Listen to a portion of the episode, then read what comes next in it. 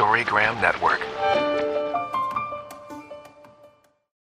The content and products discussed in this program have not been evaluated by the Food and Drug Administration, nor are they intended to diagnose, treat, cure, or prevent disease. Any decisions made around your health should be discussed with your health practitioner.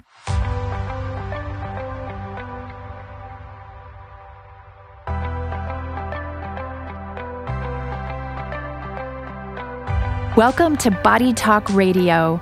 I'm your host, Heather Morgan, Health and Human Potential Master Coach and Edutainment Curator. I started Body Talk over a decade ago in order to achieve my mission of educating and inspiring millions to a healthier way of living. Body Talk Radio is more than just a radio show. It's your gateway to information and education relevant to today's most important health topics delivered by top thought leaders, influencers, and world changers in the health and human potential space. If you love great health talk, listen in and join the community. Get educated, get inspired, and become a healthier you.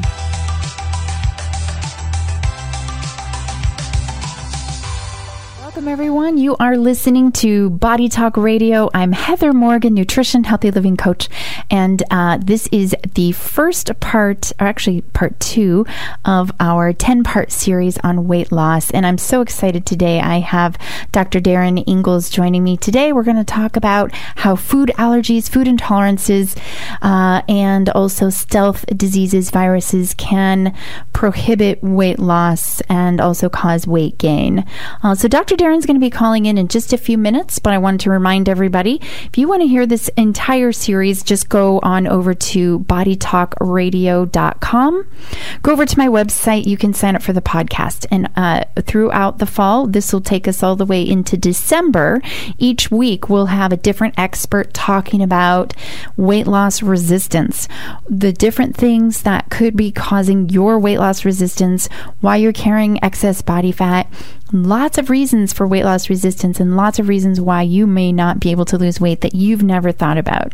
So, weight loss is not just about exercising and, uh, and and limiting your calories. There's so so much more goes into the reasons why our body wants to store fat and um, doesn't want to burn fat becomes resistant to burning fat. So again, this is going to be um, this is going to be part of our ten part series. I'm so glad that you're joining me here, and um, Dr. Darin Ingels is will be calling us shortly, and we're going to be talking about food allergies and food intolerances. So l- make sure that you stick around because think about the foods that you're eating the foods that you eat on a daily basis. Those are the foods that are probably and likely could be foods that your body doesn't do very well on.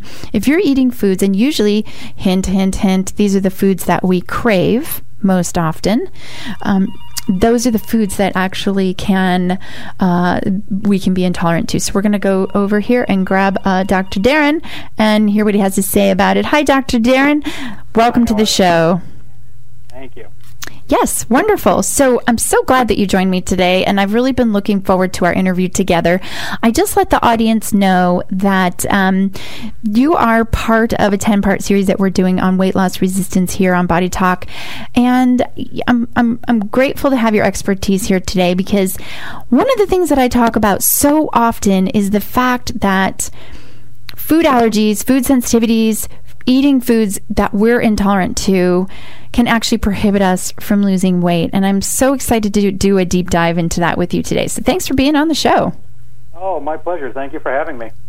Of course. Hey, before we get started, uh, Dr. Darin Ingels, can you just uh, give us a little bit of an overview of, of you know, what you do? Maybe uh, give us your website. Kind of tell us uh, how our listeners, you know, our listeners love to um, follow health professionals and learn from health professionals. So I want to make sure everybody has your information. Sure. Uh, well, I'm Darin Ingels. I'm a naturopathic physician in the state of Connecticut and a licensed naturopathic doctor in the state of California. So I actually split my time between the two coasts. Great. And uh, our website is uh, dariningelsnd.com. That's D A R I N I N G E L S N D, N is in Nancy D. Dot com, and uh, people are welcome to follow us on Facebook. They can sign up for our email list. I've actually got a great uh, immune boosting recipe book that people can download for free when they sign up uh, to receive our newsletter. So we've got some really great information about diet, nutrition, and other uh, naturopathic therapies that we love to share with people. So please follow us, and uh, we're happy to share that with you. Fantastic. We're so, so glad to have you as a resource in our community. Uh, we interview so many health experts here, and I was really, uh, really excited when I when I looked at your, you know, all of your information and the great work that you're doing. And I just thought it'd be so great to have you on the show here to share some of your expertise on weight loss resistance and weight loss intolerance. So, I know that you have had experience with this. Can you just kind of let us know? We're going to talk specifically about food allergies and food intolerances. Can you just tell the listeners, let's tell them what it is? And then we can uh, sort of talk a little bit more about when you're eating those foods, why it, why it's difficult to lose weight. Sure. You know, I think the most important thing that people understand is the differences between these different kind of reactions you can have when you eat food and I think this creates a lot of confusion out there in the community. And certainly, if you're having this discussion with your doctor or healthcare practitioner, you know these terms sometimes get used interchangeably, but they really mean different things. Great. So I, I think the term we tend to use most often is food allergy.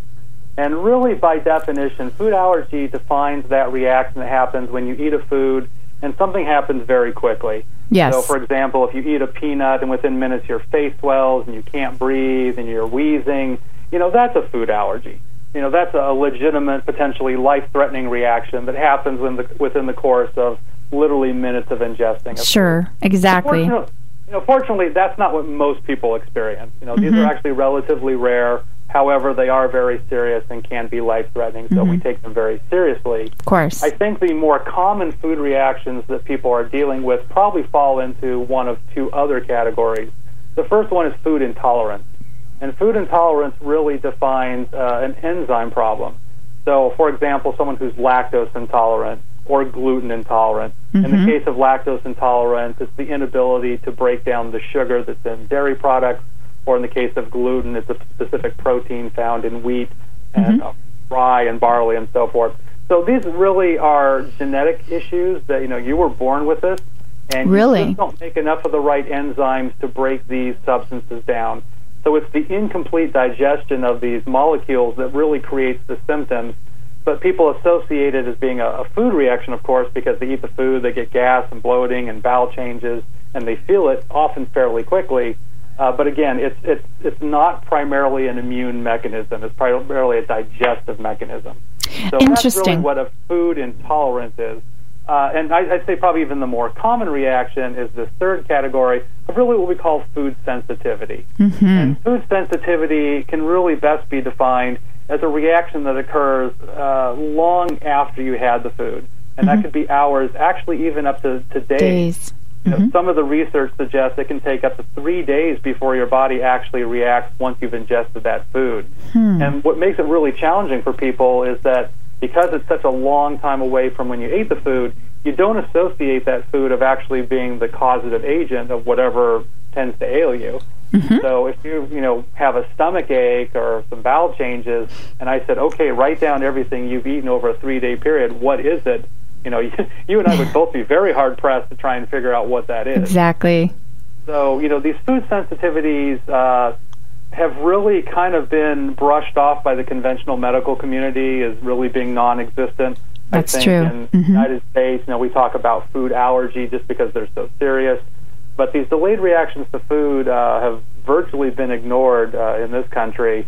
And I think it's interesting, you know, when you look at European journals and places outside the United States, you'll read a lot more about these kind of reactions and at least the recognition that they do exist.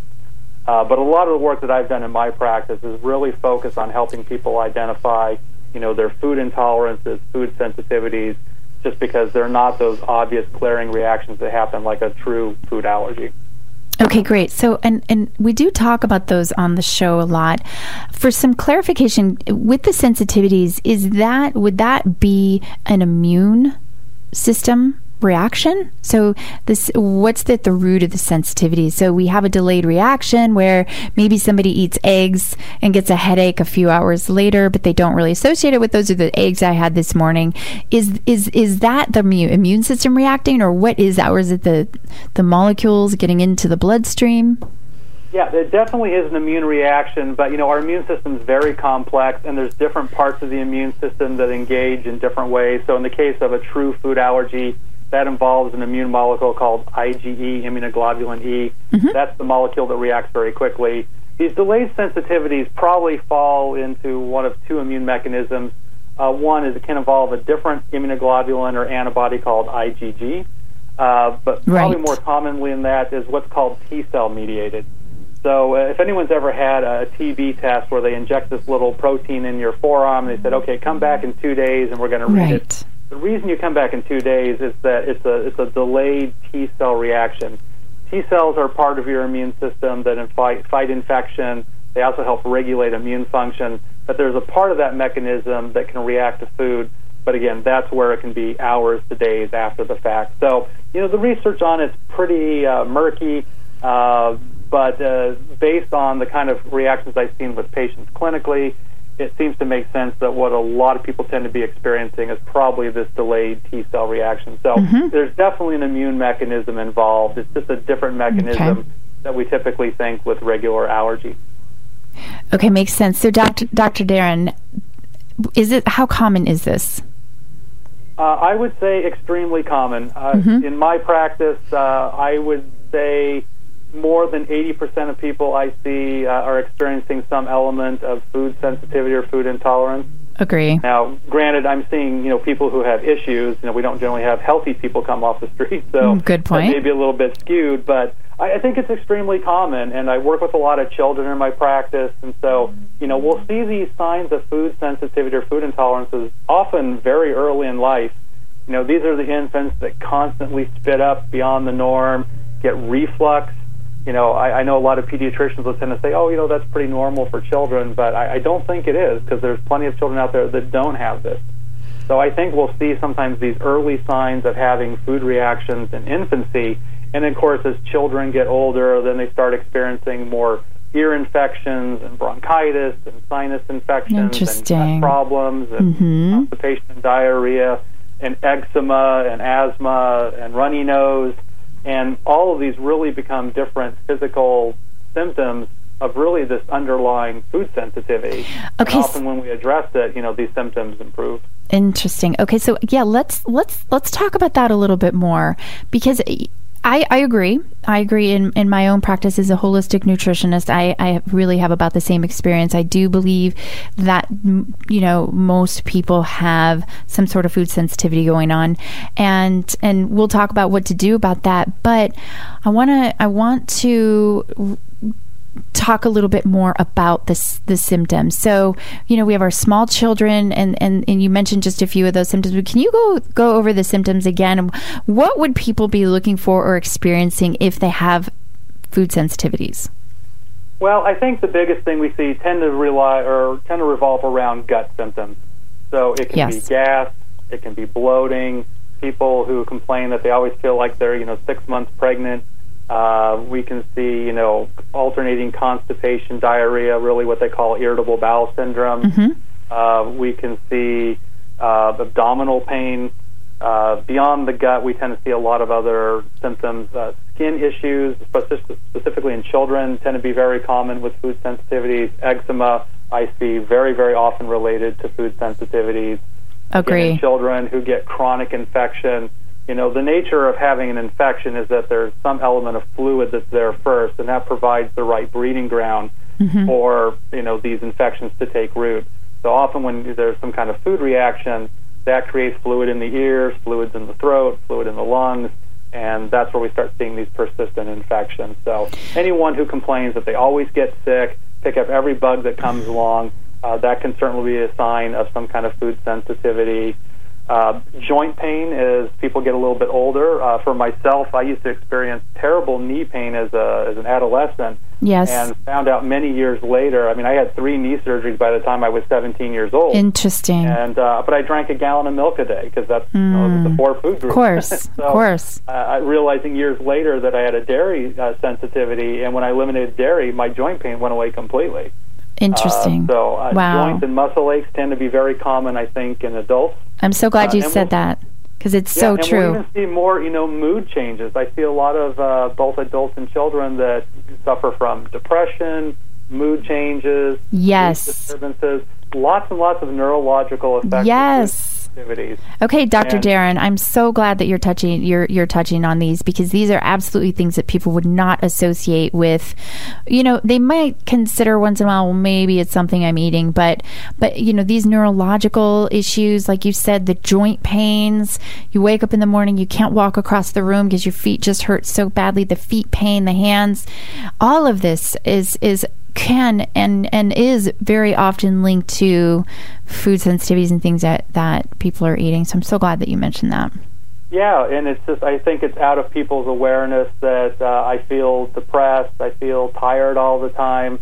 Yes. It just doesn't link with people that it's related to something they're eating. And if you're, you know, if you're like most people, we tend to eat the same foods over and over and over. So Absolutely. that that perpetual cycle of you know what's going on immunologically in the reaction to food, it Mm-hmm. just keeps staying there, and we never quite break that cycle, and therefore the symptoms persist on and on and on. In So, fact, uh, in fact, yeah. is it your experience uh, in your practice that people actually crave the foods that they're sensitive to? Yeah, you know, the irony is, well, I see it really in, in one of two directions. Either Mm-hmm. people tend to crave the food or they can't stand it. We tend Ah. to see these polar extremes to their food sensitivities. I would argue perhaps in my children, I see more of the craving, and as they get a little older, we'll see more of the polar opposites. But Mhm. yeah, you know, it's very interesting, and I sort of equate it a little bit to drug addiction. Yeah, I no, think it's absolutely. a similar mechanism that your brain craves that opiate response, yeah. Exactly. And when Mm-hmm. you eat it, you you feel good temporarily, but then you get the downstream effect of what that food is doing to your body, and then you see all the negative effects. But uh, yeah, you know, you can almost tell what people are sensitive to just by their food cravings. so, Yeah. without doing more detailed testing, I just ask people, "Hey, what do you crave?" And it correlates pretty strongly when we actually do more comprehensive testing of what actually shows up.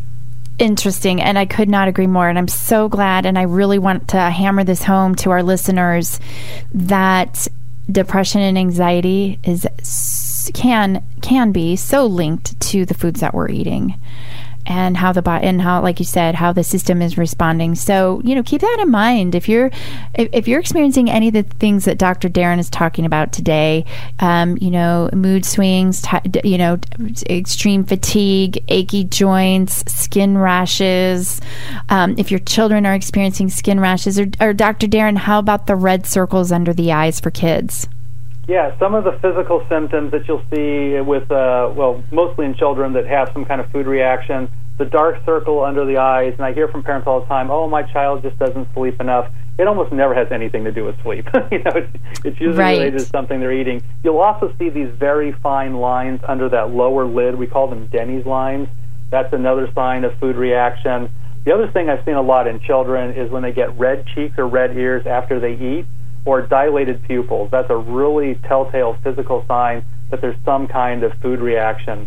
And the old way you would check is uh, it's called heart rate variability. Your pulse would go up after you ate a food that you're sensitive to because of some of the chemical reaction that's happening uh, in your body.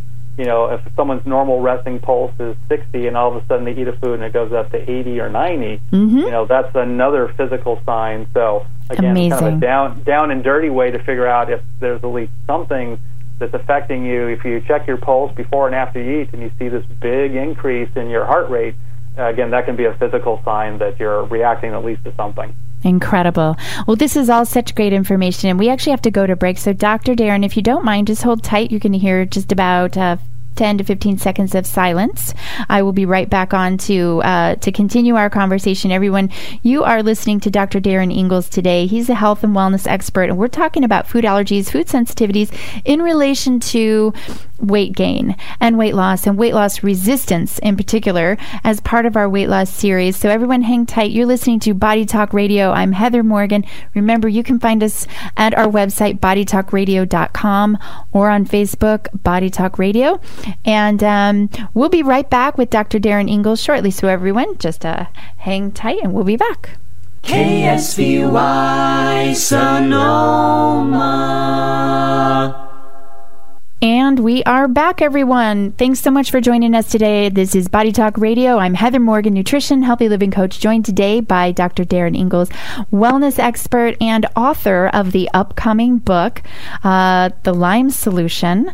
So, uh, Dr. Dr. Ingels, I know today our topic is is primarily about food allergies and food sensitivities and how that affects um, weight loss re, weight loss and and contributes to weight loss resistance. But I also want to hear a little bit if you don't mind uh, before we end our end our conversation today about how stealth and in, uh, in, in you know infections um, you know stealth viral and bacterial infections can also contribute to weight loss resistance. Um, I wondered if you had any thoughts on that. So um, I want everyone to stay tuned so we can continue this conversation. Uh, Dr. Darin before we took the break, we were talking about what what are food allergies, what are food intolerances, and what are food sensitivities.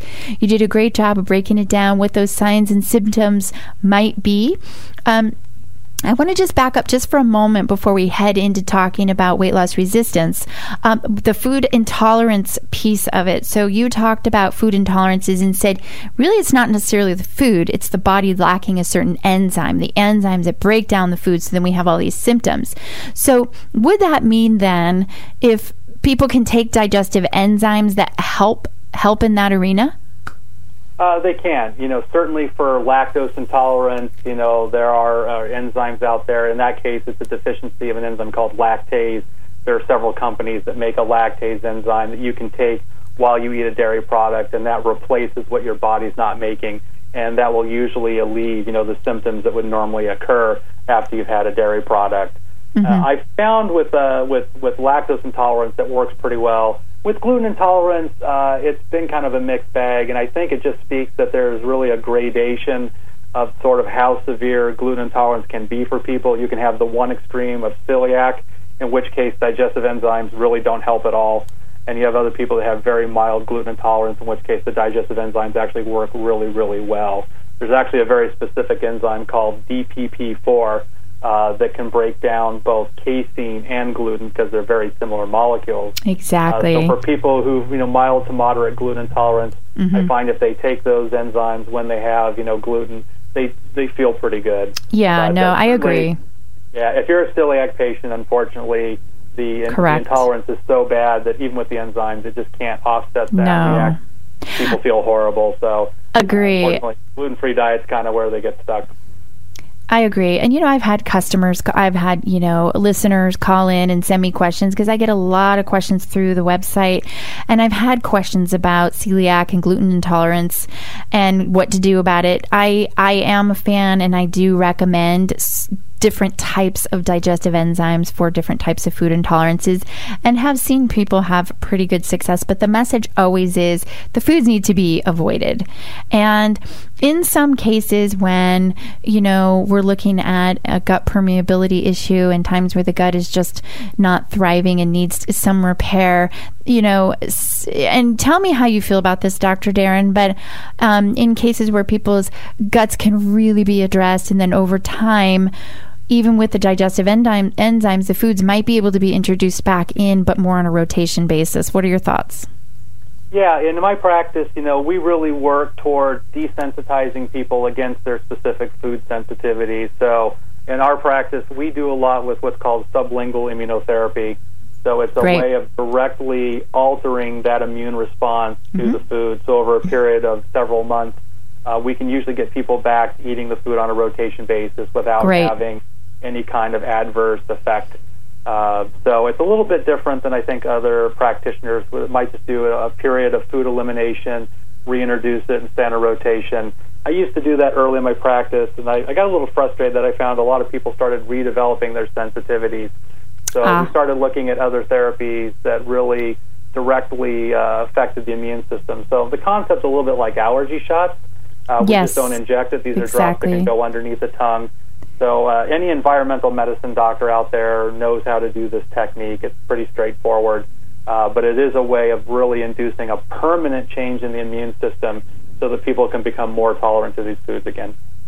It's actually great. I've, i I know other naturopathic physicians who do the same, and it's it really is very very effective. And in a town like Sonoma, where we are, um, there are you know lots of chemicals sprayed in our environment, but our seasonal allergies here are just off the charts, off the charts. There's a lot, yes, you know, lots of yes. So uh, you may know, and so we do have a, a, local naturopath here that uses the same approach very very effectively. So it's good to hear that that um, you're having success with it as well. Well, you know, when we talk about allergy, I know we're specifically talking about foods today, but it really is a function of the total load on the body. You know, we use Correct. this concept in environmental medicine that we're all born with a barrel, but some people have a big barrel and some people have a shot glass. But when the barrel overflows, you know, you become symptomatic. So it really is the cumulative effect of, you know, food allergies, environmental allergies like mold or pollen or dust, chemical exposure and chemical sensitivity so, you know, we're yes. always kind of looking at the total person, the total picture. Mm. It's just, I think food provides that foundational thing. And of course, environmental things will change as the season changes, as your exposure changes. But food is probably a much more constant in people's lives than some of the other environmental factors. Yes, that's so great. Thank you so much for clarifying that. So, so we've done a deep dive into what are food sensitivities, food intolerances, and food allergies and the differences, which is great, along with the symptoms. So now I want to talk a little bit about weight loss resistance, and this is our weight loss series. So I want to hear, uh, you know, what happens through people who are eating foods that they are intolerant or sensitive to. How does this affect their ability to lose weight? Yeah, so you know it, it's really interesting that it, it, it, it's really multiple things that are kind of happening simultaneously that lead to uh, weight loss, or I'll even go even more specific and say fat loss resistance. And yes. what we know happens when people start eating foods that they're you know sensitive or intolerant to is uh, particularly if there's already an existing leaky gut situation, mm-hmm. it really creates inflammation at the gut level, and a lot of these inflammatory molecules actually start interfering with your normal metabolism, and that's what actually causes insulin resistance. So we know as you become more insulin resistant, that means you know your body has a hard time metabolizing sugar. That itself can lead to weight gain, fatty liver, uh, and other kinds of health issues. In okay. turn, it's also interfering with your normal microbiome. So you know these That's are all right. the normal bacteria that live in your gut. And I think what we're finding in some of the new research is that your microbiome is really critical to a lot of chronic health issues, you know, beyond what happens in the gut. Absolutely. So there's uh, there's a, a, a specific substance that certain bacteria, some of the bad bacteria can make called LPS. I don't know if you've heard of this. It's I... lipopolysaccharide, and a lot of the bacteria in your gut, when they start to overgrow, mm-hmm. can produce this toxin. That toxin itself can directly damage the gut but it alter, also alters this inflammatory response in the gut itself. So it literally, think of it as a light switch. When you flip that switch on, your gut's becoming more toxic, more leaky. It's stimulating the immune system to be more active, which is not a good thing. Because right. Now that's leading to more inflammation. So you've kind of got these two processes going on at the same time where the inflammation is starting to grow. It's now interfering with some of your, your chemistry you know, specifically with serotonin. You know, serotonin we always think of being a brain chemical, but it's actually a bigger gut chemical. That's right. And so as your body starts, you know, changing the the serotonin and dopamine and some of these other chemicals chemicals in the gut, it's ultimately affecting the brain. And what that translates to is your eating cycle. So part of the process ah. is now you're you're becoming more insulin resistant, you're gaining weight, or certainly you're not able to lose weight but now something's flipped a switch in your brain that you want to start craving the wrong foods, uh, specifically more carbohydrates and simple sugars. And in most cases, people start eating more. So Absolutely. the net effect is that there's more calories coming in. Your body has lost this ability really to regulate your metabolism and lose weight. And again, you end up with this, you know, you're banging your head against the wall trying to lose the weight, and it's just not happening. That was a really, really great explanation of it.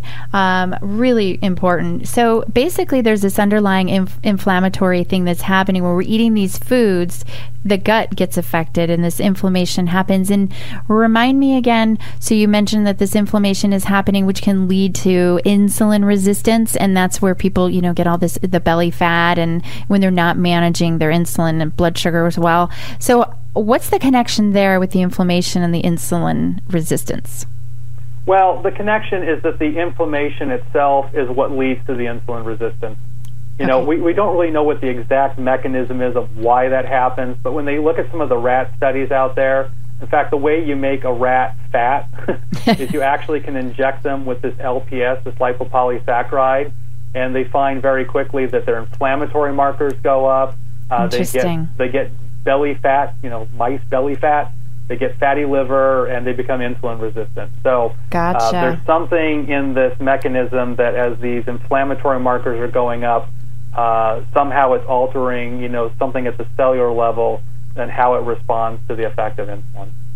Amazing. So you mentioned also bacteria in the gut and this LPS in relation to bad bacteria.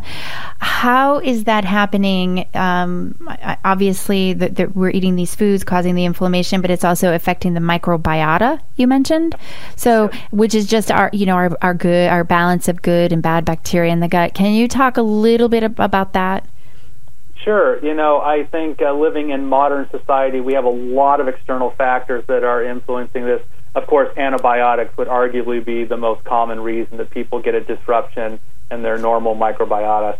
You know, you can't kill yes. the bad stuff without killing the good stuff. That's just the way it works. That's correct. So, you know, when you get that you know, five days Z-Pak for a sinus infection. Yes, it clears up your sinuses, but you forget that it's taking a toll on your gut. On your good you know, bacteria. Your gut's comprised of trillions of microbes uh, made up of over 500 different species. And again, the antibiotics aren't selective. They're going to go after everything. So antibiotics are definitely number one. Number two, I would argue, is a lot of the chemicals that are in food. You know, our, yes, our, I agree. Is, our gut is designed to handle, you know, food as it is in whole but we've done so much with, like you said, chemical sprays, pesticides, mm-hmm. herbicides. You know, we now know, especially in California, that Roundup is pretty much in every food, even the organic food. That's right. Uh, which is a very toxic, you know, chemical. It's a weed killer. Mm. Um, so the chemicals in food, I think, have really altered our microbiota, and even things absolutely. Like stress. You know, stress. I I, I can't uh, say enough about how much stress affects the gut, just because you know, we have more nerve endings in our gut than we do our brain. And so when we get stressed, that alters the way things move through our gut. That's and right. if that changes that, that transit time, you know, that can again promote more inflammation, and then the downstream effect of that is again uh, more, you know, uh, effect on your weight and insulin resistance. So thank you for that. It really reminder. is a combination of things. It's the physical effects. It's the sort of the psychological effects. We even know that sleep. People who don't sleep well can get alterations in their microbiota.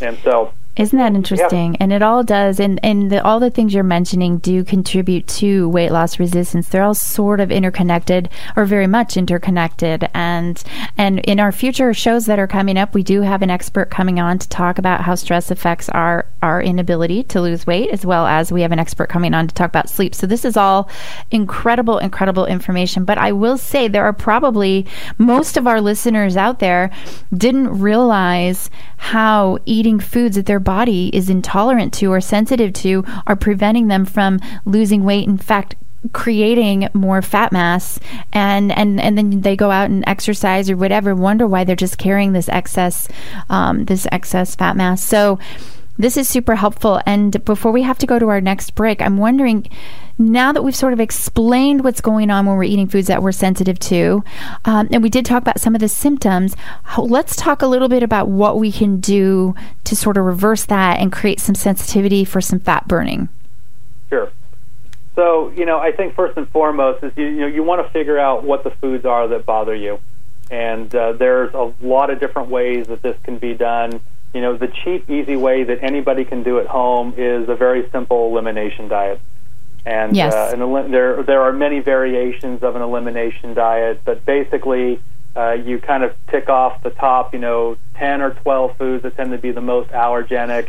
You pull them out of your diet for two to three weeks, see how you feel, and then you slowly introduce one food back every three or four days, and you just look to see how you feel based on your symptoms. So, you know, it's a very, again, inexpensive, pretty easy way to try and pinpoint. Mm-hmm you know which foods might be most problematic. And there's certainly you can go to the web. There's a lot of great resources about what are the you know the top top foods that t- people tend to be allergic to. That was my uh, next can, question for you, Dr. Darin. yeah, so you know things like you know corn, wheat, dairy, dairy. soy, eggs. You just nailed it. You just nailed the top uh, five. Yeah, you know those are the ones that are the biggies. And if there's something again that you crave, I always advise people take those foods, put those on your list. You know, if you're craving them, there's a good chance you're sensitive to it. So go ahead and yes. pull those out. And yes. if you just start with that, you know, I like to do a three week uh, uh, time period of pulling the food out. I think it really gives the gut a chance to heal from those foods. And Agree. then when you reintroduce them back, you have a better chance of being able to identify that a food's bothering you. So again, a very simple, easy way. You know, sometimes I find people do have other foods that bother them that may not be on that top five or even top 10 mm-hmm. list. But if you eat enough mm-hmm. of it, it can be problematic.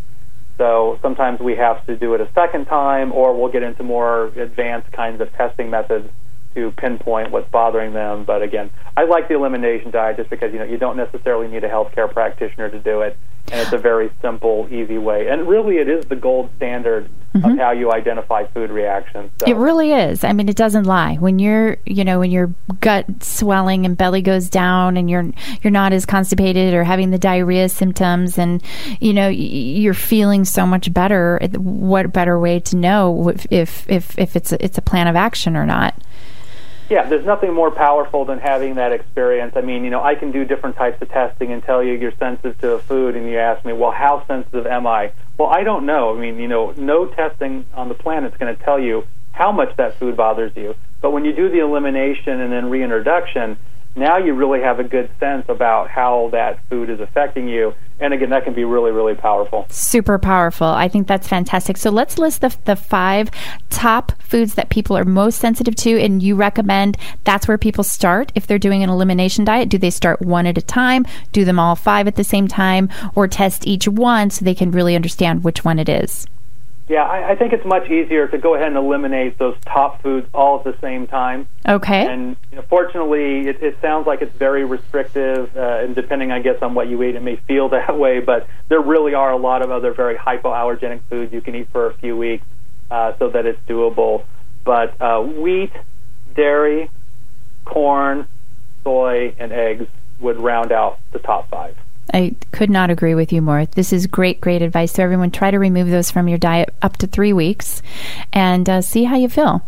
Uh, so, we're going to go to break now. We have one more break if you'll all just hang tight. And uh, Dr. Darin will be right back. We'll be back with Dr. Darin Ingels, uh, health and wellness expert and um, author of the upcoming book, The Lyme Solution. Can't wait to talk to you more about that as well. Our community is really big into learning about Lyme disease. Um, so, everybody, hang tight, and we will be back shortly. KSVY Sonoma.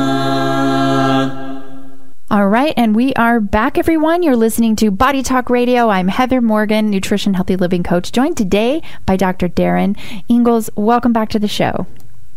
Great, thank you. Yes, so this has been incredibly informative, and when our community really appreciates you being here with us.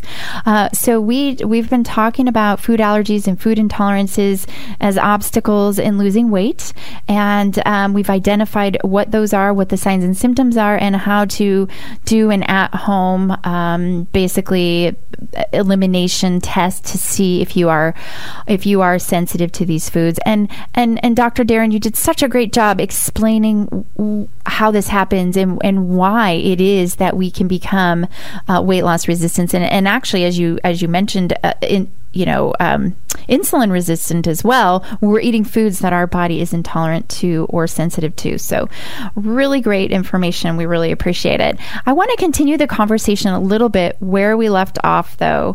Um, we talked a little bit about how to do the uh, the elimination diet and how to remove those those five foods. So, those are the top foods that are, you know, typically that people are most intolerant to. And you mentioned, and I think it's so important, and I totally agree that if, if, if they're foods that you are heavily craving, it's likely they it likely may be foods that you're intolerant to, and you want to be sure to try a period of time without them to see how you feel. It's super powerful. Right. Exactly.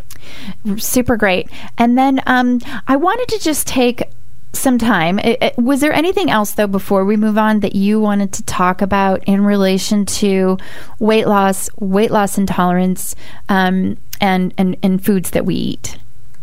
Well, I think the one thing I would just add is, you know, if you've tried the elimination diet and you didn't feel like it really made much of a difference, uh, I wouldn't stop there. I would, you know, work with a practitioner who might be able to do something a little bit more advanced, uh, more specific, uh, because there still may be a food that bothers you that you just it just didn't happen to be one of the top five.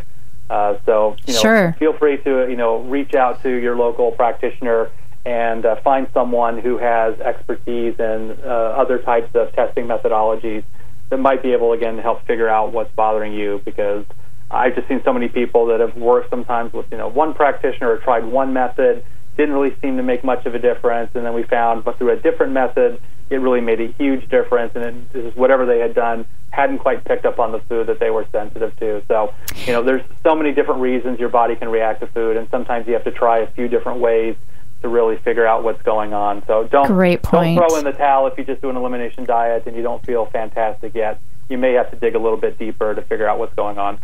Well, that's a fantastic point. And also, too, eliminating foods is not always easy, especially if you don't have the knowledge. And that's where I think you're right. Having the guidance of a professional is is helpful and important because there are so many ways that that foods are hidden. And if we're, you know, it, it, for example, if you're trying to remove gluten and you're out there and you, you put a, uh, you know, you go somewhere and put a sauce, you know, on your on your food and you think you're eating gluten free, but soy sauce is a good example. Not everybody realizes that there's typically gluten and, and soy. So, you know, people may think they're eliminating the foods, but they, they aren't. So I'd say being under the guidance of a professional that can give a list and really guide and make sure that they watch your diet and what you're eating is a, is a really good idea. Yeah, and I just want to share very briefly uh, one of my patients, just to give an example of how profound food reactions can be in terms of losing weight. Great. I had a patient who was in her late 30s, uh, very physically active, uh, type A personality, and as far as we can tell, was eating a very healthy diet, exercise four to five days a week, aerobics, weights, all the kind of things we tell people to do. Right. And once she eliminated her food sensitivities, and for her particularly, it tend to be these nightshade foods, so tomato, potato, eggplant, peppers. Oh, we haven't even talked about away that. From that she lost 55 pounds in six months. Oh my heavens, that's a that's an amazing example.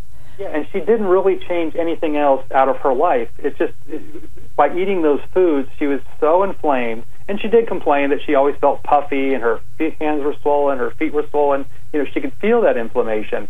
And once she really started to staying away from those food sensitivities, and we ended up desensitizing her, yeah, she lost 55 pounds, and I mean, just looked like a completely different woman by the time we got Incredible. done. So she's kind of my best example of you know how food uh, reactions can affect you know weight and the inability to lose weight. So um, I am so glad you shared that, and and that is true. And I've seen that in my own practice as well. And it's so hard to explain to people, but it's absolutely true. If you're continually consuming foods that you're highly sensitive to, it's going to be nearly impossible to lose weight, and you're probably going to continue to gain.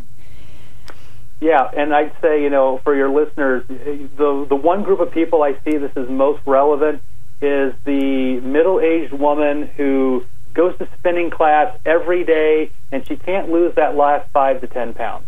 Right. That seems to be that target group that respond beautifully to food elimination. Right. Uh, so uh, if you're in that group and you've been struggling to lose weight, I would definitely look closer into these. It's probably something you're consuming, and I'm glad you brought up the nightshades because that's a, that's one we hadn't talked about, but that is a fairly common one as well. Yeah, extremely common in my practice. Mm-hmm. I mean, mm-hmm. probably 70, 75% of people, if they have food sensitivities, those nightshades tend to come mm-hmm. up quite frequently. So it's, it's very common. And they and kind the of go hand in hand, don't they, with, you know, the other food sensitivities? Yeah, I think they're as common as some of the top five I mm-hmm. just listed. The one thing I find with the nightshades is there's definitely a disposition towards connective tissue problems, so arthritis and skin issues specifically, and yes. gut issues. Yes. Tend to be very, very common with nightshade mm-hmm. sensitivity. Fantastic. Great, great, great, great. Really appreciate that. So, uh, Dr. Darin, can you also tell us do you do you work remotely? So, if any of our listeners are listening in and they'd like to explore this with you, is there a, is there do you work remotely or are you just uh, brick and mortar in your area? No, I, I definitely work remotely. You know, our, the, fortunately the climate has changed. We live in 2017 where we live in a digital age, and this is actually pretty easy, particularly great. when it comes to diet and nutritional things. So, Excellent. Absolutely, yeah. I, I work remotely with a lot of patients. Yeah, this is what this is one that that works. I'm sure lends very very well to uh, working remotely. So, yeah, I just want those. I want our our listeners to know how to reach you if they are interested in exploring this a little bit further. Can you just uh, share again the best way to reach you? Yeah, so uh, website is uh, dariningelsnd.com if you want to check out the website. I actually have two practices, one in Connecticut, one in California. Uh, my Connecticut office number is 203 254 9957. And my California office, which is in Irvine, California, that's Orange County, is 949 551 8751. But if you go to my website, I have both practices listed and you can get all the information there fantastic. You know, I, this this this is not this right here. What we're talking about: food allergies, food sensitivities. Fortunately, this is not you know this isn't rocket science this is something that can really make a difference in someone's lives and and the gut heals itself fairly fairly rapidly correct yeah you know our the cells in your intestinal tract have one of the highest turnovers of any cell in your body so the fortunate thing is even when it's damaged and it's leaky it really has a great capacity to heal itself, heal itself if we just mm-hmm. give it mm-hmm. the right tools. Right. If you're constantly putting something in that's triggering that inflammation, even if you're taking supplements and other things to heal your gut, it's going to be harder for that stuff to work. So we really mm-hmm. want to remove that cause that's triggering the reaction in the first place, let the gut heal, and then again we can start putting the foods back in, and then the tolerance is just much, much better. I've seen it change lives. It's it, I I've seen it change lives for so many people. I mean, people who have full blown autoimmune conditions, you know, um, rheumatoid arthritis, all kinds of issues that they really believe and have heard from, say, their doctors that it just can't be helped. But the truth is, it, when you manage this particular condition that that we're speaking of today, it really, really can make a difference in so many levels. Well, you know, Andrew Weil once told me, he says, if you really want bad nutrition advice, ask a doctor because they don't know the first thing it's about true. it. So, and they're the know, first to admit it, that they don't get training. so, yeah, it's just important that you're working with, you know, uh, a nutritionist, a naturopathic doctor, functional medicine doctor, someone who really does understand nutrition in a much, much more deeper way uh, and how it's affecting your health because that's where you're going to start getting good answers. Mm-hmm. No, this is fantastic and so so very important for so for all of you out there who is listening today, you can hear the recording of this live show on the on the podcast. So just make sure you're on my VIP listener list. Uh, you can get on the VIP listener list just by going to the website, which is bodytalkradio.com. Make sure you get on that VIP listener list because every single week we'll be emailing you, letting you know who the expert is for the following week, the upcoming week, as well as giving you the link to the podcast from the week the week before. So if you want us to send Dr. Darin Ingels podcast to you right to your inbox, make sure you're on my VIP listener list because this is great information and this is information that could be life-changing to you and to your family. And speaking of family, Dr. Darren, is this hereditary? Uh, I believe so because I've I've yep. been able to test three generations of family, and I can see how the sensitivities kind of pass down from one generation mm-hmm. to the next. Mm-hmm. So I think, to a certain degree, uh, a lot of what people are experiencing does have a genetic disposition. I could not agree more. I see it myself as well as with all the, the, the various doctors that I work with uh, tend to believe the same thing. So that's something else to think about, you know, when you're and and and what is more important than what you're putting in your body and how it affects you? Because, you know, and I always say every time you eat or drink, you're either feeding disease or fighting it, one or the other. And based on the food choices and the foods that you're putting in your body, it really is going to be one or the other. So, what's more important than understanding what foods work for you and then turning around and looking at your family and saying, hmm, likely it's going to be similar foods. So, let's all get this under control together. And I've seen, I've seen families, you know, lose weight together just by understanding this concept.